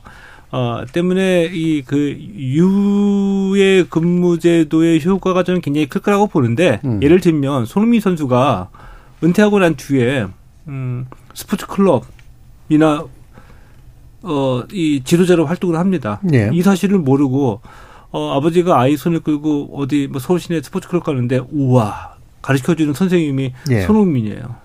이강인이에요. 음. 그리고 다른 종목도 마찬가지로 이러면 그 효과도 나름 클, 클 거라고 보거든요. 예. 이렇게 공익적인 분야에서 공익, 공익적인 분야에서 어, 나중에 그 활동하는 것도 어, 어, 군 복무만큼 의미 있는 일이라고 보고요. 뭐 그런 면으로 봤을 때도 저는 굉장히 좀 어, 추천하는 그런 제도이기도 하죠. 예. 그러면 유예하면서 또 대체 복무가 결합되는 그런 방식이 돼야 되겠네요. 아무래도. 예, 그렇습니다. 예.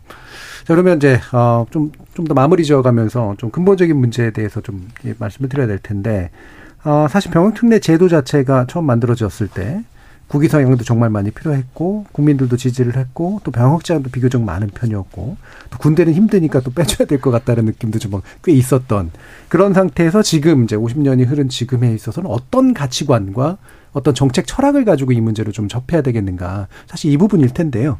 김대희 교수님께서 고, 민을 많이 해보셨을 테니까 먼저 한번 들어볼까요? 네네. 그래서 뭐 이 병역 병역 특례제도 도입 이후에 그동안 뭐 많은 뭐 예. 시대적인 상황이라든지 조건이 달라졌다 하더라도 음. 저는 이제 제도 도입의 목적이나 취지는 좀 유지돼야 된다라고 음. 보는 입장입니다. 마찬가지로 뭐 시대 변화에 따라서 뭐 올림픽이나 아시안 게임에서 우리나라 선수가 우수 우수한 성적을 거두는 거에 대한 국민적인 관심사가 뭐 적어졌다 하더라도 음. 또 선수 입장에서는 국가대표로 정도로 태극기를 가슴에 달고 또 이제 이 국가대표가 주는 그런 중압감들 예. 그다음에 또 국가대표로서 가지고 있는 어떤 도덕적인 책무들 음. 그리고 그런 것들이 많이 없어졌다 하더라도 국위 선양이 아직까지는 남아 있다라고 이제 음. 보여지고요. 지금도 뭐 언론도 마찬가지고 다들 아시안 게임에 다 초점들이 맞춰져 있고 또 거기에 따라서 우리나라 선수가 우승하거나 또 태극과가 울려 펴지고 또 해외에서 태극기가 올라갔을 때 또 국민들이 어떤 감정들도 있기 때문에 그런 것들을 좀 종합적으로 고려해서 이 제도는 좀 유지하 하되 보다 합리적이고 합리적이고 좀 실효성 있게 운용될 수 있도록 그래서 음. 미비한 점 특히 이제 편입 기준들이 좀 미비한 부분들이 있기 때문에 예. 그러한 것들은 저희가 조금 더 보완해서 좀 보다 더 합리적으로 또 국민 정서법에서도 좀 합리적으로 운영될 수 있는 그러한 방안들이 좀 마련돼야 되지 않나 생각됩니다. 예. 어차피 국위 성향이라는 애초의 가치 자체는 그래도 여전히 유지는 되는 것 같다. 다만 이제 운영 방식에 있어서의 합리성, 유연성을 기르는 게 맞는 것 같다. 최동원 평론가님. 뭐 대개의 말씀들이 음. 뭐 시대 상황을 고려해서 병역특례 제도의 개선에는 인정하시는 그런 말씀이신 것 같거든요. 예. 어, 우리 그 박 교수님처럼 병역 특례 제도가 시대적인 역할을 다 해서 훌륭한 체육인을 길러냈다라고도 예. 하고요. 그러나 예. 시대가 변했기 때문에 다른 요구에 맞닥뜨려져 있다라고 봅니다. 뭐 기술적으로 뭐 법적으로 제도의 취지를 살 수 있는 안들은 아, 조금만 관심 갖고 찾아보면 다 나와 있다라고 보고요. 음. 저는 다만 아, 저는 우리나라 이 역사에서 가장 그 안타깝게 생각하는 것 중에 하나가 우리가 갖고 있지 못한 부러운 전통이 하나 있거든요. 이게 뭐냐면은 아, 노블레스 오블리, 오블리지입니다. 네. 어, 이 말씀은 뭐 운동 선수나 스타 선수들을 노블레스라고 규정하는 것은 아니고요. 음. 아, 만약에 우리 스포츠가 더 이 품격, 품격을 갖기 위해서 올림픽에서 금메달 딴 선수가 나는 대한민국 남성이기 때문에 군대 갔다 오겠다. 나는 이렇게 희생하고 어어이 기여하는 예. 이런 것들을 난 스포츠에서 배웠다. 음. 이런 얘기가 언제 나올 수 있는 그런 음. 시대가 오기를 저는 뭐 바라고 있습니다. 예. 박재명 교수님. 제가 땄을 때 그 얘기를 딱 했었어요. 저는 군대를 예. 다녀오겠습니다 했어야 예. 되는데 참 아쉽게 됐네요. 어 뭐 이런 제도는 분명히 바뀌어야 된다라고 저도 생각을 하고요. 근데 이 제도를 바꿀 때 어차피 정치권에서 바꿔야 예. 되는 문제들이기 때문에 그거를 바꿔갈 때 거기에 있는 뭐 자문을 여러 군데에서 구할 거잖아요. 뭐 이제 국방부에서도 필요하고 여러 가지 각 처가 필요한데 그 안에서 이제 만들어갈 때 이제 체육계에도 분명히 이제 전문가가 진짜 전문가들이 거기에 참가를 해서 예. 같이 그 제도를 개선하는 방안들을 만들면 참 좋겠다라고 그렇게 생각을 하고 있습니다. 예. 그러면 약간 추가적으로 어 혹시라도 이제 뭐 병역 특례가 축소되거나 또는 뭐 일부는 유지되면서 다른 것들을 고민을 하면서 그래도 우리가 체육인은 예술인들한테 국가가 이제 뭔가 공동체가 같이 이런 정도의 것들은 같이 좀 해줘야 되는 게 아닌가라고 하는 거에서 혹시 제안하실 부분이 있으실까요, 박주민 교수님? 지금 병역 특례 주는 것만으로도 이제 뭐 많은 불만들이 이제 뭐 여러 군데서 나오는데 네. 그거 말고 또 다른 거를 또 주겠다라고 지금 하면은 예. 더 많은 불만이 나올 것 같고요. 예. 사실은 선수 아까 뭐 다른 분들 말씀하시는 것도 맞는 얘기거든요. 선수가 직업이거든요, 사실은. 예, 그 예. 직업을 잘 선택해서 그래도 좋은 성적을 내서 거기서 이제 병역 특례까지 받으면 너무 이제 많은 이제 혜택을 준다라고 이제 느끼기 때문에 음. 그거에 대해서 조금 불만들을 많이 가지시는 거잖아요. 그래서 예.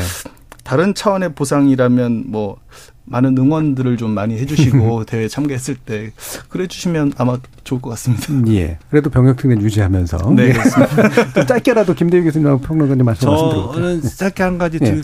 드리고 싶은 말씀이 체육계가 좀 변해야지 됩니다. 예. 뭐냐면은 두드리면 계속해서 두드리면 열리거든요. 이번에 병역 특례가 개선되지 않더라도 언젠가는 좀 바뀔 거라고 봅니다. 그런데 그런 그 미래적인 미래적인 전망을 보게 되면 이 체육계가 병역 특례 제도 기존의 안을 이게 지키는 것이 기득권을 지키는 것이고 우리 것이다. 이것이 체육인들을 위하는 것이다. 여기에 빠져 있어서 보수적으로 계속 지키려고 하면은 외부에서 음. 요구되어지는 변화의 요구에 언젠가는 굴복을 하게 되거든요. 그렇게 되면은 체육인들 스스로 얘기하는 체육인들의 요구를 수용시키기가 어렵게 됩니다. 예. 때문에 먼저 전향적으로 10년 뒤, 20년 뒤를 보고서 이런 상황 속에서 우리, 우리는 이런 역할을 하겠다 때문에 이 정도 안이 적당한 것이다라고 오히려 어, 체육계 바깥의 사람들을 설득 음. 해 나가는 것이 체육계에 도움이 된다라고 봅니다. 예, 김대희 교수님. 네, 저도 뭐 최동 평론가님의 음. 얘기에 뭐 적극 예, 동의하고요. 예, 실질적으로 이러한 제도의 운영에 있어서 예, 보다 공정하고 원칙적으로 운영했다라고 하면 아마 이런 논란이 없을 텐데 음. 아무래도 이제 뭐 단체 종목들 특히 이제 프로 종목들이 참여하면서 이제 이런 문제들이 불거졌고 또 거기에서 또 경기력이 좀 안 되는 선수들을 또 어떻게든 예, 병역 특례를 주기 위해서 기용했던 게 이제 이러한 제도를 좀 제도의 취지 자체를 좀 이렇게 훼손했던 이제 그러한 사례들이 있기 때문에 아무래도 전 체육 체육계 어떤 자정작용들, 그다음 음. 체육계 안에서도 이제 그러한 좀 보다 무엇보다도 공정하고 또 원칙적으로 좀 운영될 게 필요하고 그다음에 아까도 말씀드린 바와 같이 이제 좀 다른 차원의 보상이다라고 하면 저는 뭐 무엇보다도 이 운동할 수 있는 환경들 그래서 점점 이제 뭐 병역 자원도 감소하지만 저희 체육 분야에서도 이제 운동하는 예. 선수 자원이 감소하고 있습니다. 그러면 우리도 이제 앞으로 뭐 제2의 제3의 뭐 손흥민 선수라든지 뭐 유현진 선수라든지 이런 선수를 만들기 위해서는 또 그러한 운동할 수 있는 제대로 운동할 수 있는 환경들을 만들어 줘야 되기 때문에 이러한 것들을 저희가 좀더 경고하게 좀 만들어 갈 수 있는 그런 음. 환경이 좀 필요하지 않나 생각됩니다. 예, 알겠습니다. 오늘은 KBS 열린 토론은 아시안 게임을 맞아서 또 병역 특례 문제 관련된 이야기로 한번 어, 세 분과 말씀 나눠봤는데요.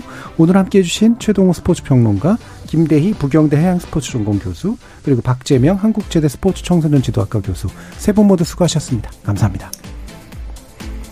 자, 참여해주신 시민 동객 여러분 감사합니다. 지금까지 KBS 열린 토론 정준이었습니다.